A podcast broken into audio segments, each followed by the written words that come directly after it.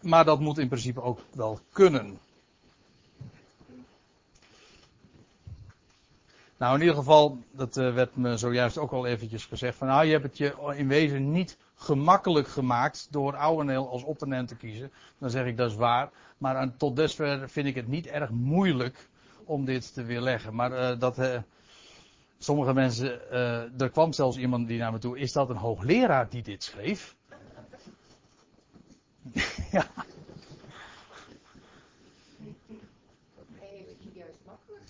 Ja, nou, maar ik heb het. Ik, kijk, je, als ik bijvoorbeeld uh, nou een, een brochuretje had uh, besproken dat geschreven zou zijn door een bloemenkweker, dan had ik gezegd ja, hallo, dat kan ik ook. Nee, ik heb, ik, in die zin heb ik het me niet gemakkelijk gemaakt, maar dat maakt dus niet uit. Kijk, het gaat, Ouweneel wordt nu, dat hoofdstukje wordt besproken. Het gaat natuurlijk om een, om een leer die hij hier uh, verdedigt, die hij verdedigt in dat boekje. Die al zulke oude papieren heeft en die ook een mens compleet kunnen verblinden. Dat, dat, dat is een zwaar woord, maar dat is echt zo. Iemand zei in de pauze ook al tegen mij, want in de pauze hebben we heel wat overlegd toch? Die zei ook al, hij zegt maar weet je, uh, professor Rookmaker die zei al, een mens weet niet wat hij ziet, maar een mens ziet wat hij weet. Dat is een hele diep hoor. Als je denkt dat de Bijbel een eeuwige, eh, als je weet, tussen aanhalingstekens, dat Aion eindeloos is, dan zie je dat ook. Ook al staat het er niet, maar dan ga je hallucineren. Want eigenlijk is dat dan. Johan Cruijff door Ja, ja, dat is, dus is bijna net zoiets als wat professor Rookmaker zei. Ja. Je gaat pas zien als je het door hebt.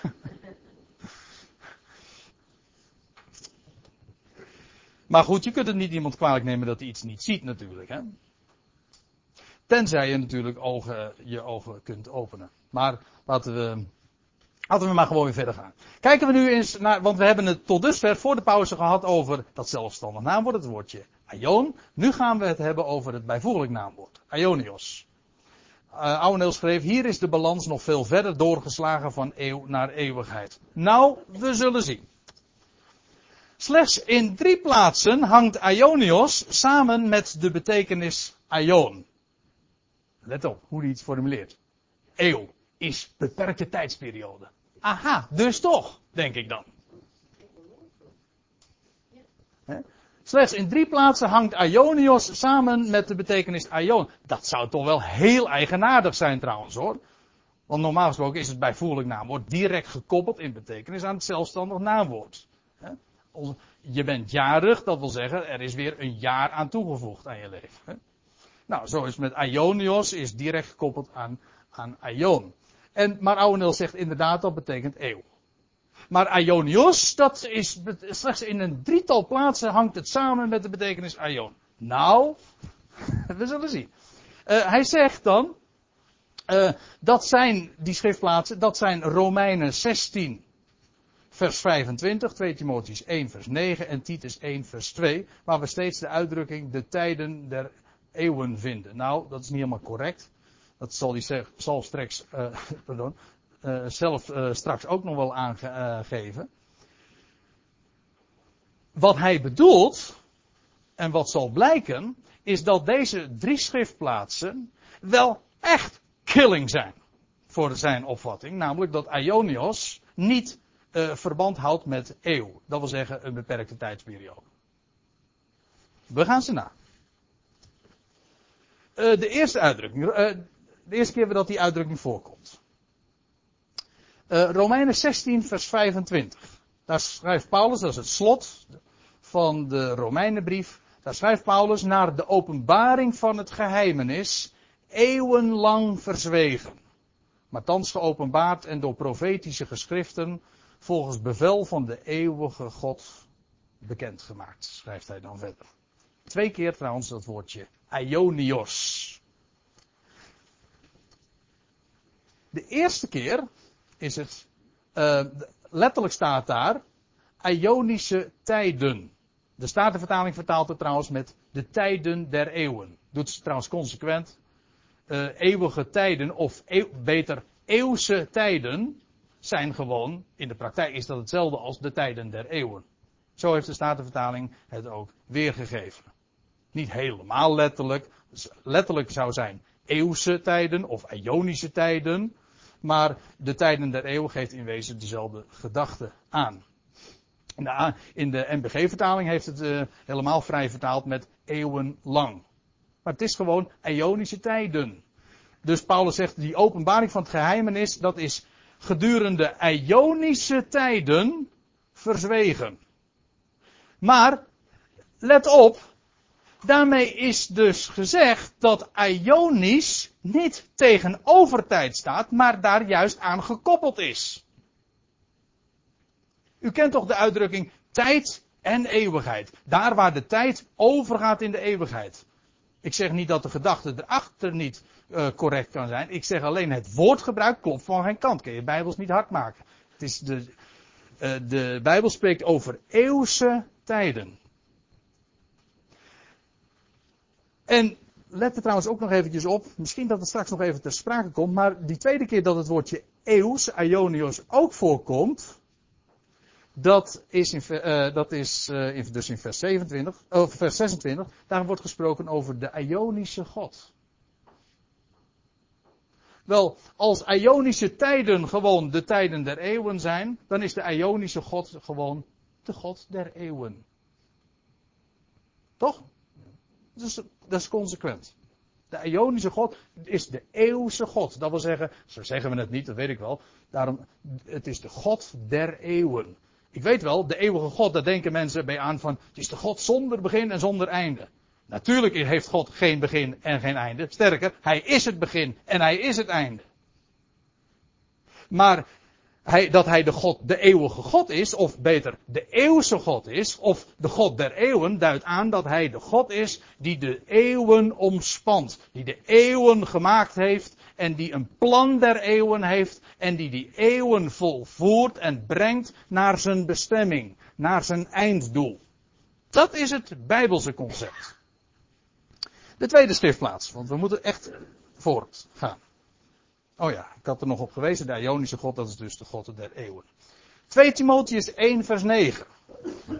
Alle drie de uitdrukkingen uh, komen voor in Paulus' brief. Prachtige voorbeeld trouwens, 2 Timotheus 1 vers 9. Daar schrijft Paulus, die ons, gaat het over God, die ons behouden heeft, gered heeft en geroepen met een heilige roeping. Niet naar onze werken, maar naar zijn eigen voornemen en de genade die ons in Christus Jezus gegeven is voor eeuwige tijden, zegt de MBG-vertaling dan.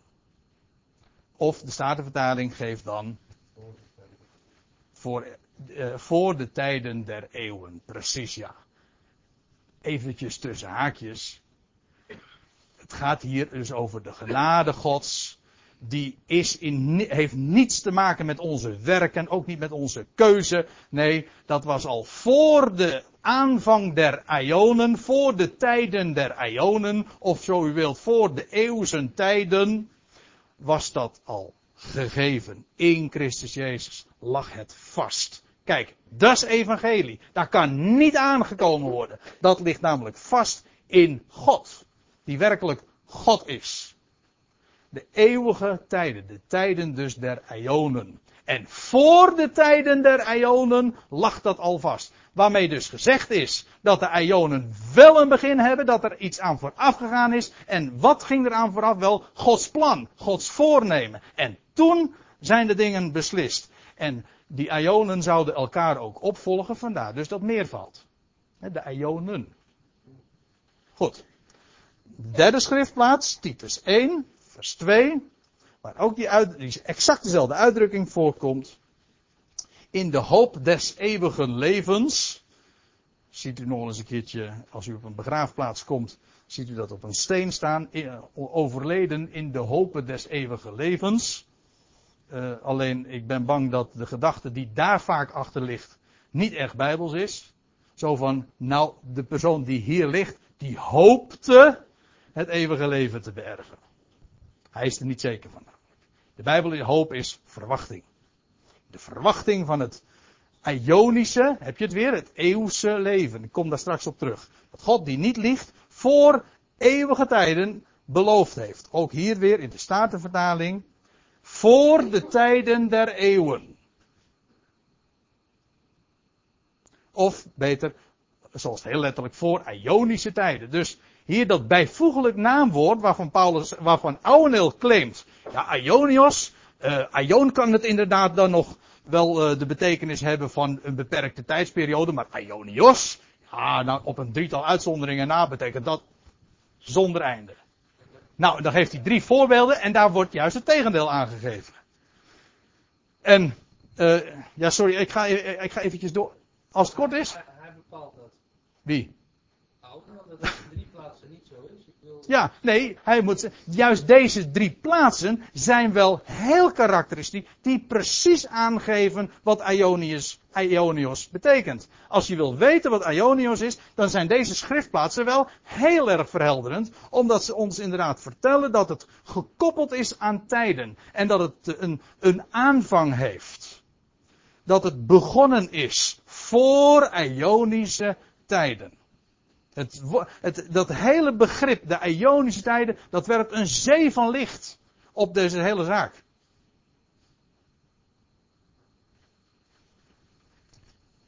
Goed. Uh, de voetnoot, ik lees nu verder in Ouwenels brochure. In de voetnoot, de in de Telos vertaling, dat uh, is een vertaling waar Ouweneel zelf aan meegewerkt heeft. Dat is een vertaling van het Nieuwe Testament, een vrij hele goede vertaling. Behalve op het gebied van Aion.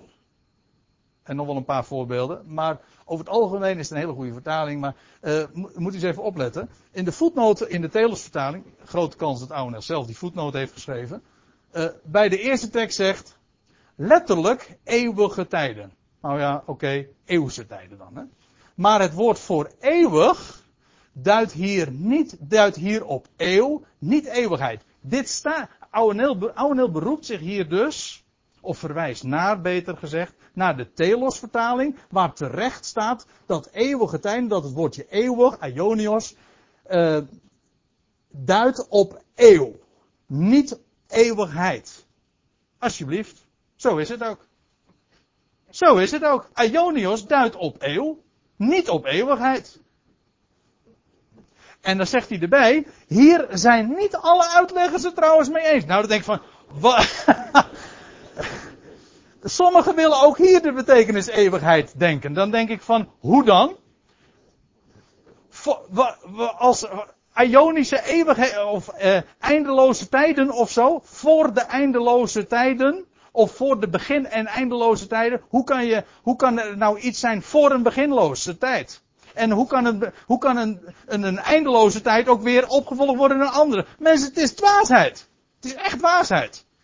Ja, ik ga, ik ga u hier niet al te lang mee vermoeien. Dit is echt, deze laatste zin is echt grote onzin, maar hij gebruikt het alleen maar om aan te geven, om weer een beetje afstand te creëren. Zo van, ja, er zijn ook nog uitleggers die, die zelfs dat ontkennen. Zo van, dus dat is waarschijnlijk toch ook niet helemaal zeker. Nou, het is gewoon kol. Kulder, of kul, ja, ik weet even niet hoe ik het moet zeggen. Ga, ga haar struikelen over mij geworden. Het is echt kul. Gewoon grote kul. Goed. De kulder, ja, precies. Uh, maar hier, maar in ieder geval, ja, want uh, de bewijzen worden steeds magerder en zelfs belachelijker, zou ik haar zeggen. Maar uh, zijn zelfvertrouwen neemt omgekeerd evenredig toe. Want we moeten opletten hoe die dan gaat schrijven. Maar in ieder geval is er in alle overige tientallen plaatsen geen enkele innerlijke aanwijzing dat het woord in deze beperkte betekenis zou moeten worden opgevat. Dus eerst heeft hij aangegeven dat Ionios inderdaad in een aantal schriftplaatsen heel duidelijk te maken heeft met Ion, dat wil zeggen met een tijdperk. Maar zegt hij, in alle overige schriftplaatsen is dat niet het geval. Hij zegt, er is geen enkele innerlijke aanwijzing dat het woord in deze beperkte betekenis zou moeten worden opgevat.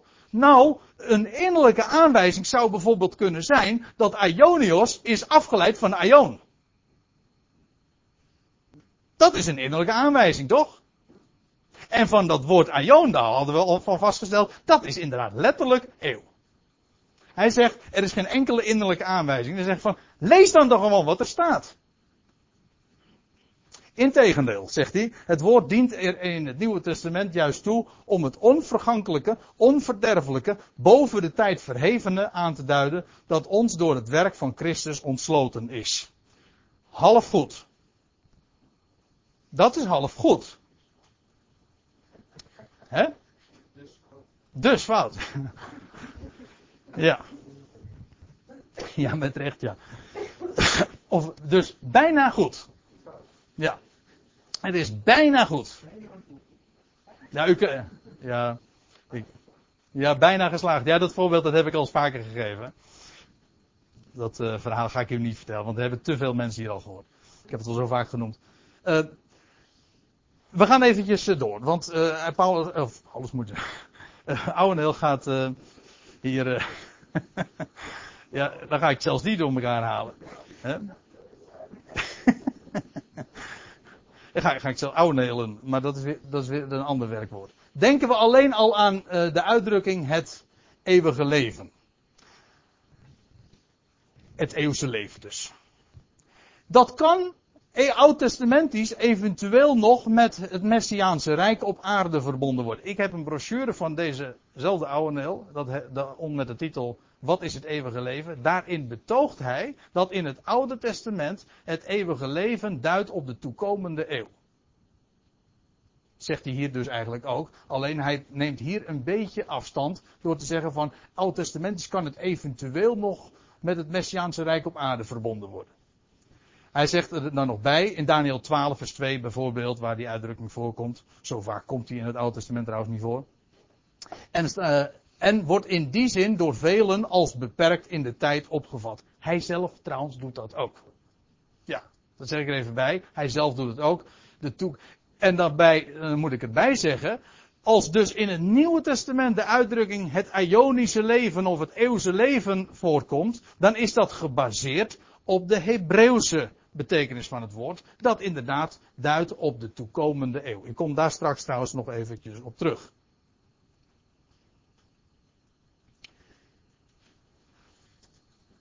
Zelfs in dat geval echter hebben we geen enkele aanwijzing in de schrift dat een gelovige na de toekomende eeuw dat leven weer zou kunnen verliezen. Was u daar bang voor dan?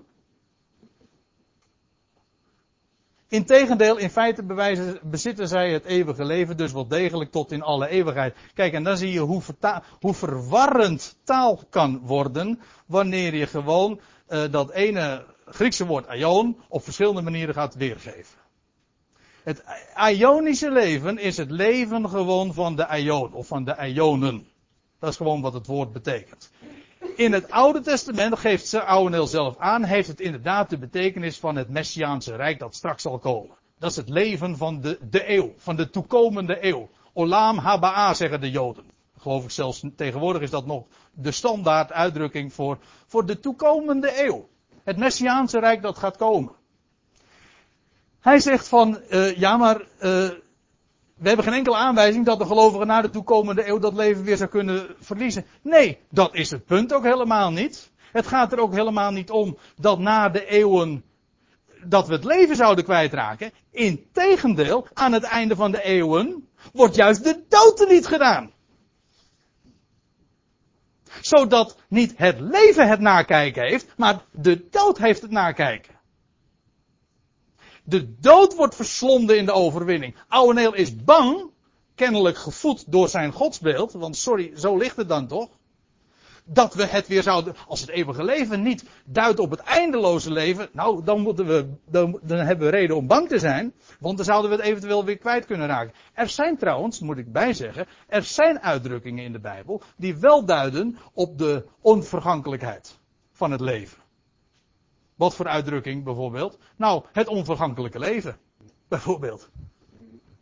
De Bijbel spreekt over, ik, ik noemde ze zojuist 2 Timotheus 1, daar, spreekt Paulus, daar zegt Paulus dat Christus Jezus de dood er niet gedaan heeft en onvergankelijk leven aan het licht gebracht heeft. Kijk, dat is leven dat niet vergaat. Dat eeuwige leven, of dat eeuwse leven, dat is het leven van de toekomende eeuw. Vergaat dat dan wel? Nee, dat, dat is het punt niet. Alleen dat betekent die uitdrukking niet. Het, e- het eeuwse leven wil gewoon zeggen, het is het leven van de toekomende eeuw. En wat daarmee, daar, daarna mee gebeurt, is zo domweg niet het onderwerp, ligt niet in het blikveld van die term zelf. Dat is het punt. Het is het leven van de toekomende eeuw. Dat is wat het, eh, de term betekent. En dat het onvergankelijk is, ja, dat weten we uit andere informatie. Zo, zo moeilijk is het allemaal niet hoor. Goed. Maar waar de Heer Jezus de uitdrukking, met name in het Johannesevangelie, verbindt, schrijft Ouweneel vervolgens, met de hemelse dingen, is in ieder geval elke beperking in de tijd volstrekt onmogelijk. Wie dit leven heeft, gaat niet verloren in eeuwigheid. Letterlijk natuurlijk, in de eeuw. Nee, dat is precies ook wat, wat, wat in het Johannesevangelie ook naar voren gebracht wordt. Ook een, eh, een, een boekwerk waarin de, in de, waarin in, eh, de Heer Jezus spreekt, hè, want het gaat over de Heer Jezus die zich wendt tot de verloren schapen van het huis Israëls en hen wijst op de toekomende eeuw. En dat ze dat leven, wie gelooft, die heeft dat leven in die toekomende eeuw, die is daar zeker van. Wat daar na de eeuwen ligt, is niet het onderwerp van die uitdrukking. Dus daar hoef je ook helemaal geen zorgen over te maken. Dat ligt gewoon niet in die uitdrukking besloten.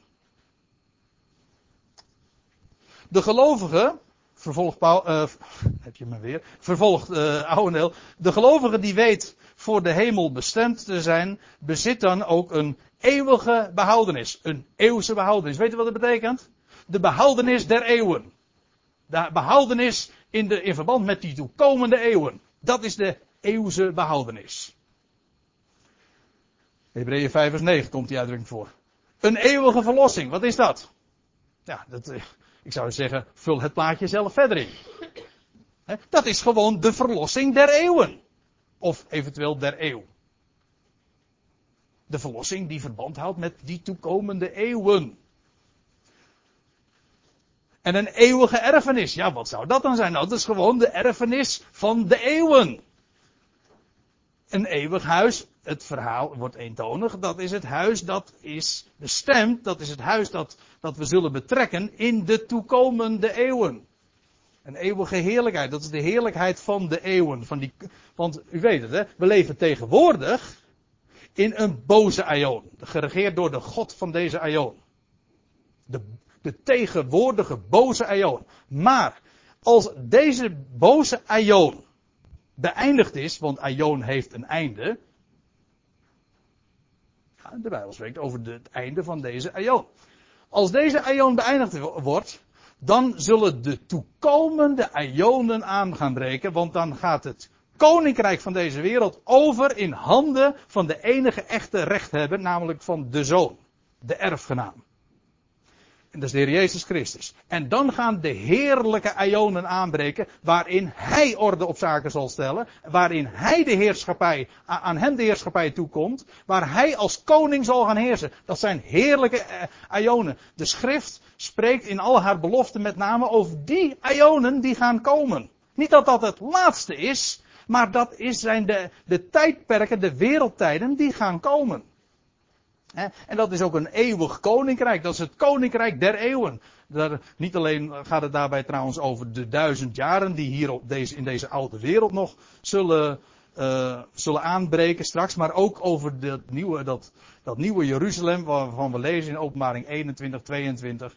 Dat is ook de, die, die laatste aion, de aion der aionen, zegt de Bijbel dan. Allemaal, allemaal wegvertaald in onze Bijbel. Het is gewoon een ramp. Weet u dat? Wat ze met dat woordje aion gedaan hebben, is compleet verkracht. Ja, is een grof woord, maar het is echt waar, want daardoor is een, comple- eh, is een compleet drama, dramatisch eh, idee eh, binnengeslopen, of eigenlijk binnengehaald, namelijk dat God eeuwig, dat wil zeggen eindeloos zou verdoemen. Terwijl de Bijbel juist door middel van die, dat woord aion, dat zo vaak voorkomt, maar wat iedere keer is wegvertaald of misvertaald of verward, daardoor eh, of juist door middel van dat woord heeft, als we dat gewoon onvertaald laten, of als we dat woord gewoon laten staan zoals de schrift het zelf aanreikt, dan, dan, dan, dan ontwaren we gewoon een geweldig panorama op dat plan dat God aan het uitwerken is en die, die, eh, die toekomst die, die God voor deze wereld in petto heeft. Nou, ik ga even verder. Ehm, goed. Met wat Oude schrijft. De gelovige is dan ook in betrekking gebracht tot de eeuwige God. Oh, die uitdrukkingen, uitdrukkingen hebben we het al even over gehad. Hij verwijst naar Romeinen 16, vers 26. U weet wel, dat was in datzelfde vers waarin gesproken werd over de Ionische tijden. En dat was, wat was dat ook alweer? De Ionische tijden? Dat waren de tijden der Ionen. De Ionische God is dus, juist, de God der Ionen, de God der eeuwen. De eeuwige geest. En hem die is tot in eeuwigheid.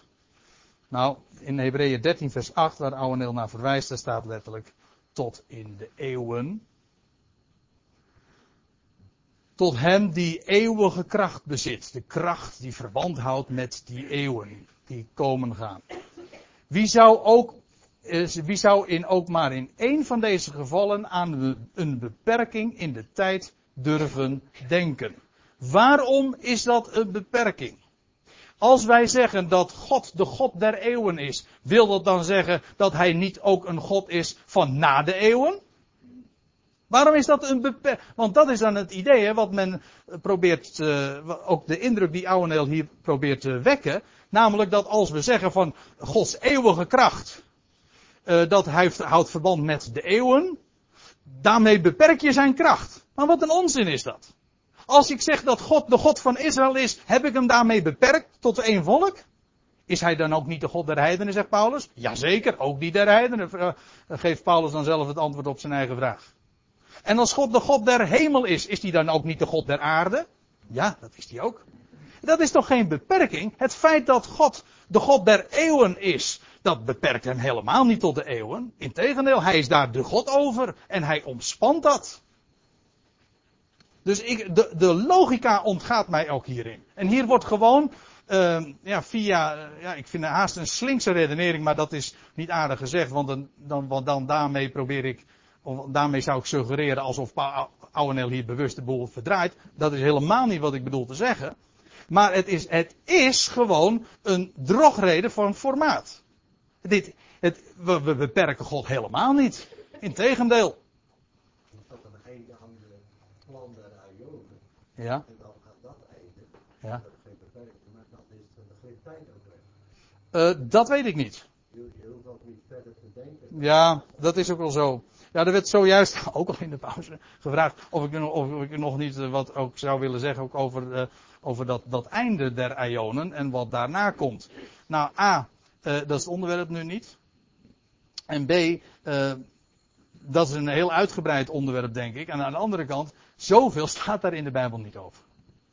Maar het is waar, de schrift spreekt in wezen over de Ionen. Wat daaraan vooraf ging, ja, God had een voornemen. En de Bijbel spreekt over voor de Ionen. En er spreekt ook over na de Ionen, maar het is sumier hoor. Dat is waar. Maar die Ionen zijn toch geschapen? Jazeker, dat heb ik net ook al laten zien. Ja, in Hebreeën 1 vers 2. Je zegt net, de logica is zoek. Ja. En dan het uitgangspunt van het oude deel neemt, dan is de rest Logisch. voorlopig dat maar zijn. En dat uitgangspunt is? Ja. Hij, ja, ja. Ja, hoewel ik zelfs dan moet zeggen, eh, want dan is het zelfs dat niet logica. Want eh, ik, ik, ik, begrijp wat je bedoelt te zeggen. Want kijk, in wezen, voor mij hoeft eeuwig niet per se altijd eindeloos te betekenen. Eh, wacht even. Eh, voor mij hoeft aion, nee, nou zeg ik het helemaal verkeerd. nou is mijn logica zoek hoor. Aion mag voor mijn part best vaak eindeloos betekenen. Ja, wat is het probleem? Uh, Ouwenel zegt zelf, ja, soms betekent het eeuw, soms is het, uh, betekent het eeuwigheid, eindeloos. Oké, dat betekent dus dat de mens dus moet gaan kiezen welk vertaalwoord hij uitkiest. Nou, dan mag ik, als, als men het mag kiezen, mag ik het ook kiezen. Maar dan kun je het domweg niet meer opvoeren als argument. Daar gaat het mij om. Je kunt nooit meer zeggen van, ja maar de Bijbel spreekt over een eeuwig oordeel, dus is het eindeloos, want zelf had hij al aangegeven, dat betekent het lang niet altijd. Zelfs, en zelfs dat woordje, dat bijvoeglijke naamwoord Ionius betekent het ook al niet altijd. Dus het argument, de, het, het, klemmende argument is eigenlijk al weg. Het is, het is niet meer noodzakelijk. En in wezen is dat voor ons eh, voldoende. Maar ik ga verder en ik zeg gewoon, eh, men zou het gewoon, daar waar de schrift één woord gebruikt, zou men het op een eenduidige wijze moeten weergeven en niet gaan verwarren. Zeker waar, waar eh, daartoe helemaal geen enkele aanleiding bestaat. Ik eh, ga toch even verder. Eh, nergens gaat uh, Ouwenel verder. Nergens wordt deze typisch nieuwtestamentische betekenis van Ionios, nou, dat is nog de vraag, duidelijker tot uitdrukking gebracht dan in 2 Korinthe 4 vers 18, waar het eeuwige in klaar contrast wordt gesteld tot het tijdelijke. Dus uh, als er een uh, argument is dat heel dikwijls genoemd wordt, een schriftplaats, waar dat zou moeten uh, weerleggen uh, wat, wat ik in mijn bijbelstudies naar voren breng, maar ik niet alleen, maar zoveel, gelukkig vele anderen ook, dan is het deze tekst. Er is er nog eentje en Ouweneel gaat die ook nog opvoeren. Dan zeg je, ha, eindelijk, dan toch een bijbeltekst. In 2 Korinthe 4 vers 18 zegt Ouweneel, daar wordt het eeuwige in klaar contrast gesteld tot het tijdelijke. Dan zeg ik, in de eerste plaats, als dat zo is, is dat toch wel erg eigenaardig, want we hebben net een heel aantal schriftplaatsen gezien waar eeuwig gekoppeld wordt aan, of waar Ionios gekoppeld wordt aan tijd. Hè, aan de eeuwse tijden, Ionische tijden. En hij zegt, in 2 Korinthe 4 wordt het, ja, vers 18, daar wordt het met elkaar in contrast gebracht. Is dat zo? Nou. 2 Korinthe 4, vers 18, daar staat, daar, wij, daar zegt Paulus, daar wij niet zien op het zichtbare, maar op het onzichtbare, want het zichtbare is tijdelijk, maar het onzichtbare is eeuwig. Dat wil zeggen, is uh, ionisch, hè? eeuws.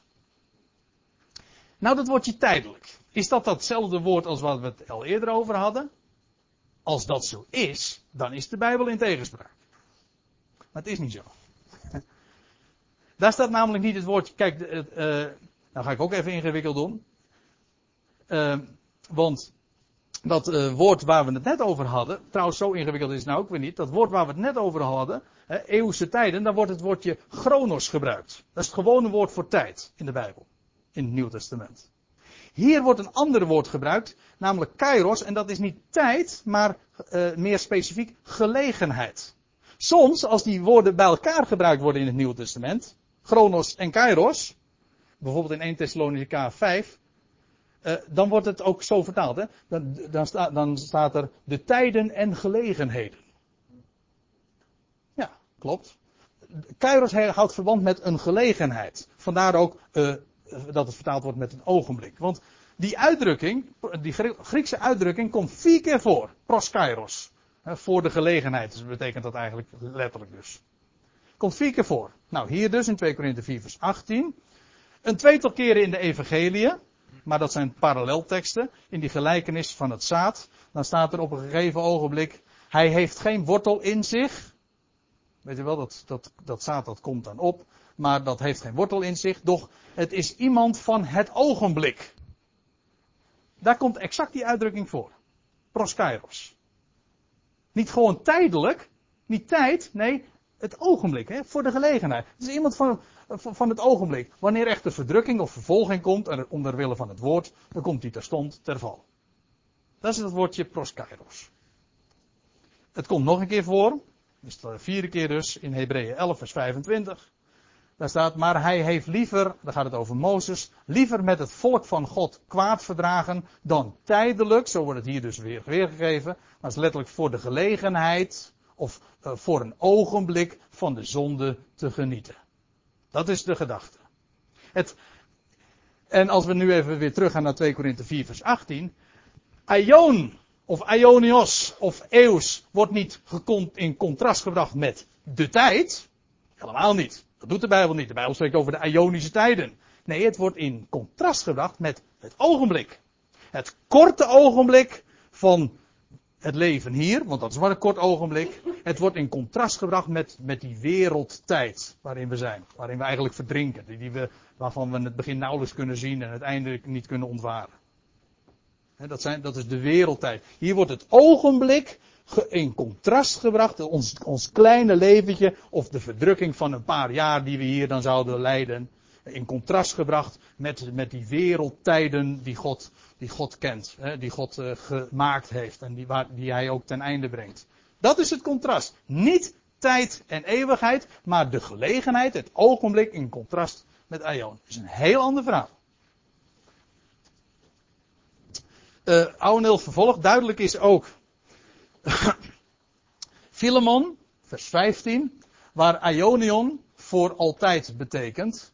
Het is trouwens de enige plaats waar het woord zonder zelfstandig naamwoord voorkomt. Dat wil zeggen, meestal, uh, dat klopt, dat laatste natuurlijk. Uh, meestal is het eeuwig oordeel of eeuwige straf of eeuwse, eeuwse kracht of eeuwse heerlijkheid. Maar hier wordt uh, zonder, ehm, zonder zelfstandig naamwoord gebruikt. En wat staat er in Filemon vers 15? Daar gaat het uh, over, daar schrijft Paulus aan, uh, aan zijn vriend. En dan gaat het over die slaaf, maar hij is misschien wel daarom een tijd lang weg geweest, opdat, opdat gij hem voor goed zou terug hebben. En dan, letterlijk staat er een, voor een uur is hij dan weg geweest. Ook niet letterlijk natuurlijk, maar hij is dan voor een uur weg geweest, schrijft Paulus aan zijn, aan zijn vriend. Hij zegt, opdat gij hem Ionisch zou terug hebben. Voor goed, zegt, staat er inderdaad in onze vertaling. En Ouweneel heeft een punt wanneer hij zegt van hier is de gedachte inderdaad van gewoon voor goed. Daar, als je het parafraseert, zeg ik van prima, dat is de betekenis. Maar het, sta, de, wat, het woord wat Paulus hier gebruikt is gewoon, hij zegt opdat gij hem voor de eeuw zou terug hebben. Nou, en aangezien je zelf de eeuw helemaal niet uitleeft, heb je hem gewoon vergoed. Dus in de praktijk is het inderdaad vergoed, maar het is niet de betekenis van het woord. Ik herinner nog eventjes aan het eerdere voorbeeld dat ik al gaf, als ik zeg van, ja, in geen honderd jaar. Daarmee bedoel ik inderdaad nooit, maar daarmee betekent dus honderd jaar niet uh, ineens eindeloos. Ja, ik hoop dat u zo tegen, tegen tienen nog uh, dit allemaal een beetje oppakt. Maar het is, het is allemaal niet zo, zo moeilijk hoor. Uh, dit vers doet uh, voor de rest niet zo heel erg uh, ter zake. Uh, jo, uh, Ouweneel vervolgt, ook hier moeten we concluderen dat niemand het recht heeft om in plaatsen die over de eeuwige helle straf spreken. Nou, zo spreekt de schrift er al niet over. Maar goed, aan het woord Ionios ineens de idee van een beperkte tijdsduur te verbinden. Hij keert de zaak hier om. Ion heeft gewoon verband met eeuw.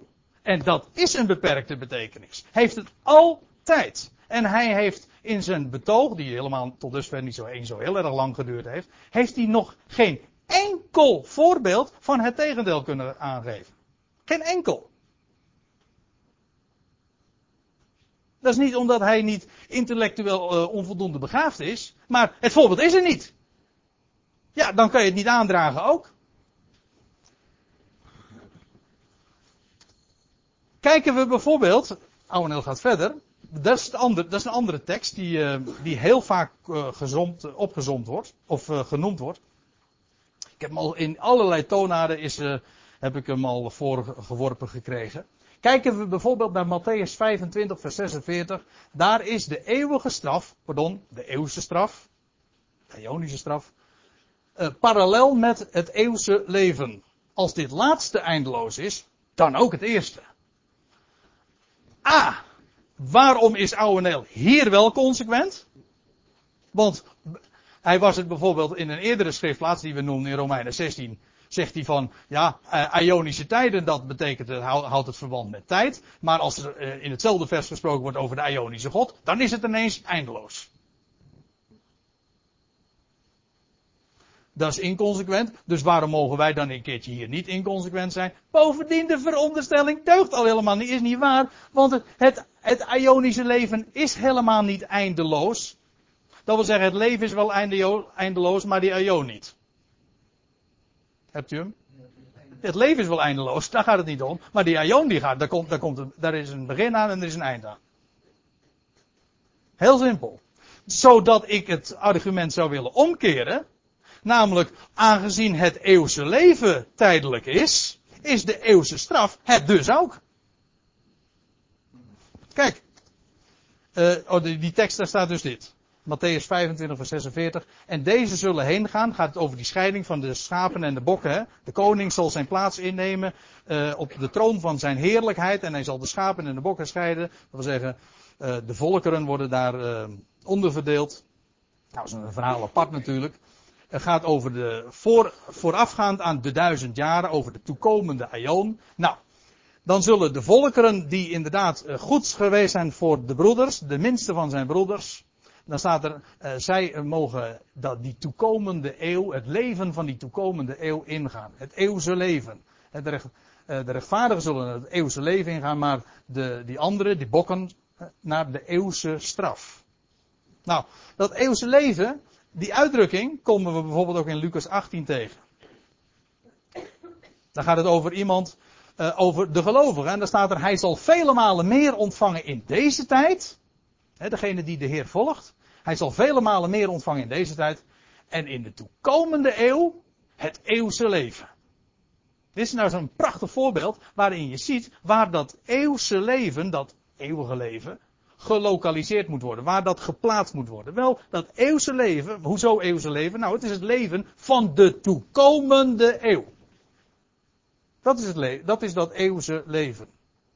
En aangezien die toekomende eeuw inderdaad beperkt is, dat wil zeggen, er, komt een, er is een begin en er is een einde aan, want ze wordt namelijk weer opgevolgd door de aion die daar nakomt, is die eeuwse straf dus ook helemaal niet eindeloos. Het argument verdwijnt als sneeuw voor de zon, zodra je gewoon weet waar je het over hebt.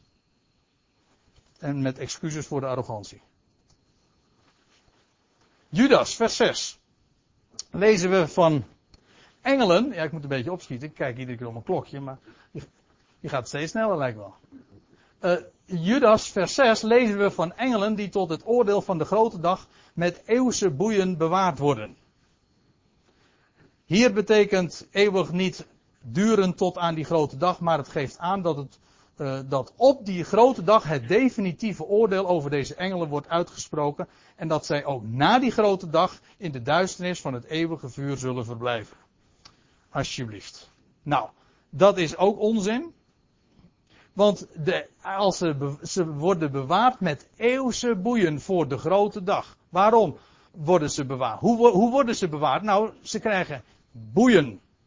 En die boeien zijn eeuws, dat wil zeggen, ze doorstaan de eeuwen, want ze zijn namelijk, ze moeten dienen tot de grote dag. Het, voorbeeld laat zien dat Ionios hier ook inderdaad een verband houdt met tijdperk. Uh, nee, klopt. Eidios, hè? Ja, dat is net een iets ander woord. Ja, nou, zullen we het maar niet al te ingewikkeld maken. Heel mooi is de laatste zin. Duisternis van het eeuwige vuur. ja, dat is, dat is nog een ander probleem, ja. De duisternis van het eeuwige vuur. Nou, over dat eeuwige vuur daar gaan we het nu nog even over hebben. Uh, ja. Uh, normale, gezonde, onbevooroordeelde uitleg Sek. Uh, van Gods woord kan onder eeuwige straf, of eeuwige straf, het eeuwige vuur en het eeuwige verderf niets anders verstaan dan een helle straf die altijd voortduurt tot in alle eeuwigheid. Nou, die conclusie is voor Ouwenels rekening. Het betoog dat hij tot dusver heeft opgezet, rechtvaardigt in ieder geval niet deze gevolgtrekking. Het eeuwige vuur is trouwens ook nog wel aardig, want hij verwees net naar Judas vers 6, maar in een vers daarop daar wordt die uitdrukking gebruikt, hè? het eeuwse vuur. In Judas vers 7. Daar staat, daar, gaat, eh, dan verwijst Judas naar Sodom en Gomorra en de steden in hun nabijheid, die daar liggen als voorbeeld onder een straf van eeuwig vuur. Dus als je wil weten wat nou eeuwig vuur is, nou, zegt Judas, dan moet je eens een keer kijken naar Sodom en Gomorra en die steden daar in de nabije omgeving. Want dat zijn voorbeelden van eeuwig vuur. Brandt dat vuur nog? Nog. En bovendien, Hoewel dat vuur trouwens wel voor de eeuw zijn werk gedaan heeft. Dat wel.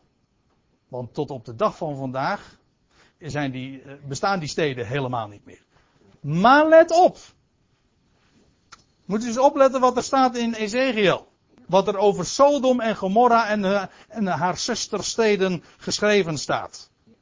Daar wordt gezegd, daar, daar, gaat, daar worden heilsprofetieën gegeven aan Juda, aan, aan Israël, aan Samaria, en daar staat er, uw dochters, Sodom en haar dochters, dat wil zeggen, en de omliggende steden, die zullen terugkeren naar haar vorige staat. Dat wil zeggen, naar de heerlijkheid die die steden ooit hadden, en dat waren prachtige steden, moet je maar eens navragen aan Lot. Geweldige steden, een prachtige omgeving. Nou, die steden zullen weer terugkeren in de toekomende aion naar hun vorige staat. Dat wordt, dat wordt weer paradijselijk. Als de Hof van Eden staat er geloof ik ergens. Nou, een voorbeeld van eeuwig vuur, daarvan weten wij dus, daar komt een eind aan. Ja, daar komt een eind aan. Dus dat, zijn, dat is een voorbeeld van eeuwig, van eeuws vuur. Nou, uh, ik, ik, nader nu het eind. Ik, moet het eventjes uh, min of meer afraffelen. Maar ik wil eventjes bij het eind komen. Als toegift bij dit gedeelte wijzen we nog op Klaagliederen 3 vers 31. Dat in dit verband wel eens aangehaald wordt. Waar staat niet voor eeuwig. Maar nou gaan, komen we dus op een Hebreeuws woord. Wat hier, uh, waar het op, uiteraard op teruggaat. Niet voor eeuwig verstoten Heer. Niet voor de Olaam. Uh, wel nu redeneert men, als eeuwig dan inderdaad eindeloos moet betekenen, dan hebben we hier toch een duidelijk getuigenis dat de Heer niet voor eeuwig zal verstoten. En zegt Ouweneel dan, dat is waar, maar over wie gaat het hier? Over elk denkbaar mens die ooit geleefd zal hebben? Nee. De wenende profeet vertolkt hier de gevoelens van het getrouwe overblijfsel van Israël. Een overblijfsel naar de verkiezing van de genade. Zoals ook Paulus daarover spreekt in de Romeinenbrief. Dat weet van Gods oordelen, maar ook van zijn genade en herstel. Inderdaad, ja. Ouweneel heeft daar trouwens gelijk in hoor. Dat die tekst uit klaagliederen kun je niet aanvoeren als bewijs dat God niet eeuwig oordeelt of eeuws oordeelt. Het gaat daar inderdaad over het, over, over het overblijfsel, uh, dat, of over Israël, dat als het zich bekeert, dan kan het zo terugkomen en hoeft het echt niet voor de eeuw van God verstoten te zijn. Als je dat als argument aanvoert, dan ben je heel zwak bezig. Daar heeft Ouweneel een punt. Maar, uh, ik lees nog even verder. Daarbij valt, halverwege de alinea, daarbij valt te bedenken dat het hier niet om eeuwig oordeel gaat, eeuwsoordeel, maar om de oordelen die God in zijn regeringswegen op aarde voor een tijd over zijn volk brengt. Zulke oordelen zijn niet voor altijd, maar dienen tot loutering en inkeer. Amen, maar zo is het altijd. God oordeelt nooit op zich. God oordeelt altijd met het oog op. Het is altijd zijn liefde die kastijdt. En als hij dan in dat verband klaagliederen zou lezen.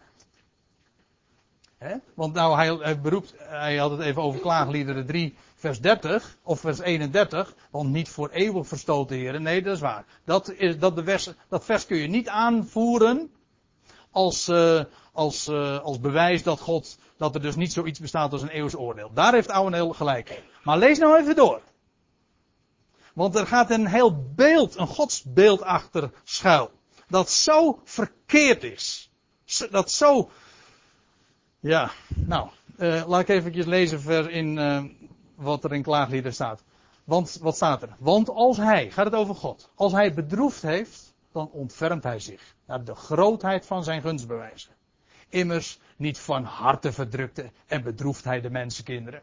Gaat het, dat is algemeen hoor. Het gaat hier niet eens specifiek over Israël. Gewoon in het algemeen. Niet van harte doet God dat. Hij doet dat altijd met een oogmerk. Het is altijd zijn liefde die straft en terechtwijst en corrigeert. Altijd als het eenmaal het doel bereikt heeft, dan is dat oordeel ten einde. Het is zijn liefde die hem beweegt om te straffen en te oordelen. Kijk, en dat is geweldig. En want dan is oordeel en straf ook niet meer zwart. Nee, dan wordt het juist wit. Dan is het een instrument in Gods handen om zijn schepselen weer terug te brengen. En dan ineens ontwaar je zijn liefde. En hoe is het altijd gepredikt? En hoe is de traditionele theologie? Het is inktzwart waarbij God een verdoemt. Het is een hel en verdoemenis. En als je niet gelooft, dan is het altijd en al en voor eeuwig, bedoelt men dan, hè, in de eindeloos, is het, is het voor je bekeken. En dan kun je nooit meer rekenen op zijn ontferming. Dit is inktzwart. Wie heeft dat toch bedacht? Wie heeft zo'n karikatuur van God gemaakt? En daar, ga, daar protesteer ik niet alleen tegen. Dit is een lastering van God. Zo is God niet. Niet van harte doet hij dat. Integendeel, het is altijd zijn liefde die, uh, die oordeelt en straft. En als je dat ziet, ja, dan krijg je ineens, als je dat ziet, krijg je ineens een heel andere Bijbel. En ik, daarom protesteer ik ook zo erg tegen dat, tegen dat woordje eeuwigheid. Want als je dat eenmaal ingevoerd hebt, volkomen ten onrechte, en ik hoop dat ik dat vanavond heb aangetoond, middels die brochure van Ouweneel. Ja, leuk. Middels die brochure van Ouweneel hoop ik te hebben aangetoond dat het woordje eeuwigheid nergens op slaat. Maar daar protesteer ik zo tegen, omdat het namelijk dat zicht ontneemt. Voor zover dat mogelijk is hoor, want het licht schijnt er toch dwars door, zelfs door zulke onbenullige en waardeloze vertalingen heen. Het, woord, het licht is namelijk zo sterk, dan zie je het toch nog op allerlei schriftplaatsen. Maar het is een blokkade. En die blokkade moet worden weggenomen, zodat het licht vrijelijk kan schijnen. Zodat het licht inderdaad gezien wordt van die God, die inderdaad, en nou daar eindig ik dan mee, zoals dat staat in Psalm 30. Psalm zingt de Heere. Ja, inderdaad, dat is een reden voor een lofzang. Psalm zingt de Heere, gij zijn gunstgenoten, en looft zijn heilige naam. Waarom? Nou, want een ogenblik duurt zijn toren. Een leven lang zijn welbehagen. Des avonds, des avonds vernacht het geween, tegen de morgen is er gejuich. want je kunt natuurlijk een hele ingewikkelde en wijdlopige studie houden over de verhouding tussen Gods oordeel en, en, en, en zijn welbehagen. Nou, hier heb je het een. Hoe verhoudt Gods toren zich tot zijn liefde, tot zijn welbehagen? En, daar, eh, en dat is, in, in theologieën is daar, is daar zo moeilijk over gedaan. En is mensen gewoon de, de vreugde, de blijde boodschap, het goede bericht, is daar zo door hen onthouden. En als je dan ziet van wat de schrift zegt, een ogenblik duurt zijn toren. Dat wil zeggen, het, ook al duurt het lang, dan is het nog een ogenblik. In verhouding namelijk tot zijn welbehagen. Want eh, zelfs al duurt dat duizenden jaren, dan is het nog. dat, dat oordeel dat over uh, Sodom gaat, dat eeuwige vuur. Ja, Sodom is na duizenden jaren nog steeds een puinhoop. Ja, maar het is, het is maar een ogenblik.